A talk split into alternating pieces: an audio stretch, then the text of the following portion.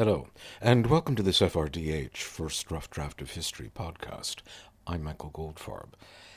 2022 is one of those years when Hanukkah and Christmas happen at the same time, and I've been cleaning out my digital filing cabinet before closing down shop for the holidays. I came across some music I recorded a few years ago, and I wanted to share it with you.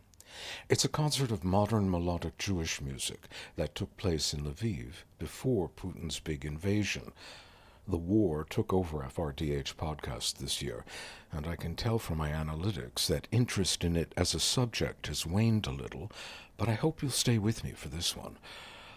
One of the original lies the Russian regime used to justify its invasion was that Ukraine was a Nazi state, despite the fact that its president was Jewish. I recorded this music for a documentary I made in 2018 for the BBC World Service about the rebirth of Jewish life in the country. You can find the program at the FRDH website, www.goldfarbpod.com, and while you're there, if you're feeling the season of giving, you can make a donation. Just click on the donate button. Anyway, Putin's lie didn't really stand up to scrutiny, nor did anything else of his pre invasion propaganda. If there's been one good thing about this year, it is that the world has been reminded of the limits of dictatorship. Dictators like Putin and China's Xi Jinping. A lot of the Anglo American punditariat likes the word authoritarian. I don't know why. Both men rule as absolutists, their will enforced by a massive system of repression, via digital surveillance and brute physical force. Dictatorship always leads to isolation of the leader by a circle of sycophants, and when the leader makes an error in his thinking, there's no one to say, Boss, this is a mistake, and here's why. Xi Jinping in seeking zero COVID and being blinded by nationalist ideology so that he couldn't accept that China's vaccines were less effective than those developed in the West, and they were available to him, led to riots and the worst domestic crisis of his career.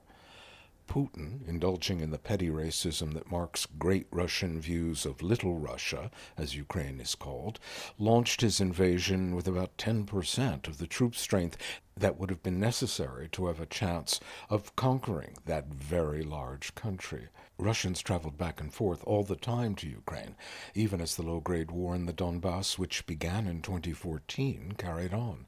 My guess is most could have told Putin, you don't have enough troops, and Russia can expect to fight an insurgency in Ukraine for a century or until it leaves. Ukrainians want their independence and will die for it. But nobody told Putin. I understood all this when I came back from my reporting trip in 2018. I imagine there were plenty in the Russian military and intelligence services who knew this as well, but nobody had the guts to tell Putin and more than 90,000 Russian soldiers are dead, and the eastern part of Ukraine is rubble, and the reputational damage to Russian society and civilization will take decades to repair. So now we get to the music. Jewish life was reviving in Ukraine. Most of Western Ukrainian Jewry was wiped out in the Holocaust of bullets in the 18 months following the launch of Operation Barbarossa in the summer of 1941. Survivors and those who had fled into what was the Soviet Union were then victims of official anti Semitism. Many hid their Jewishness, and what I found was that indeed their grandchildren were embracing their newly discovered Jewish identities, and that culture was being reborn. I recorded this music at the dedication of the Space of Synagogues memorial on the site of the Golden Rose Synagogue in Lviv. The first song is called Shir Chadash, which means a new song. It has become a modern prayer. This is an arrangement by my friends Nata and Yevgeny, no last names. Yevgeny composes the music and plays the guitar. Nata sings and has turned the shofar, the ram's horn, into a jazz instrument after Shir Hadash, a choir from Chesed Arya, a Jewish charity, sang new arrangements of Yiddish folk tunes. The melodies are lovely, and the arrangements I found quite defiant. We are still here, was the message of the Jewish choir. And that is the message from all of Ukraine at Christmas and Hanukkah 2022. I won't come back after the music, so I will wish you all a peaceful holiday now. Thank you.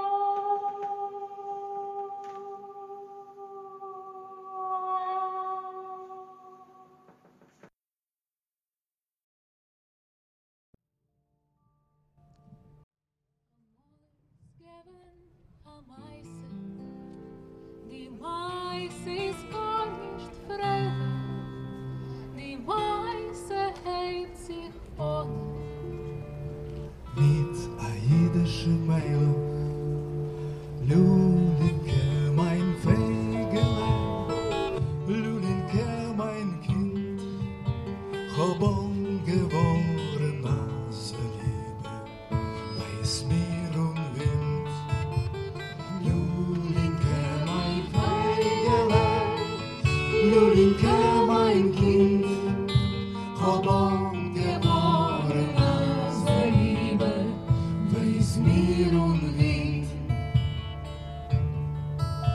Термейлих одягат, а малке, ті от одягата венгат,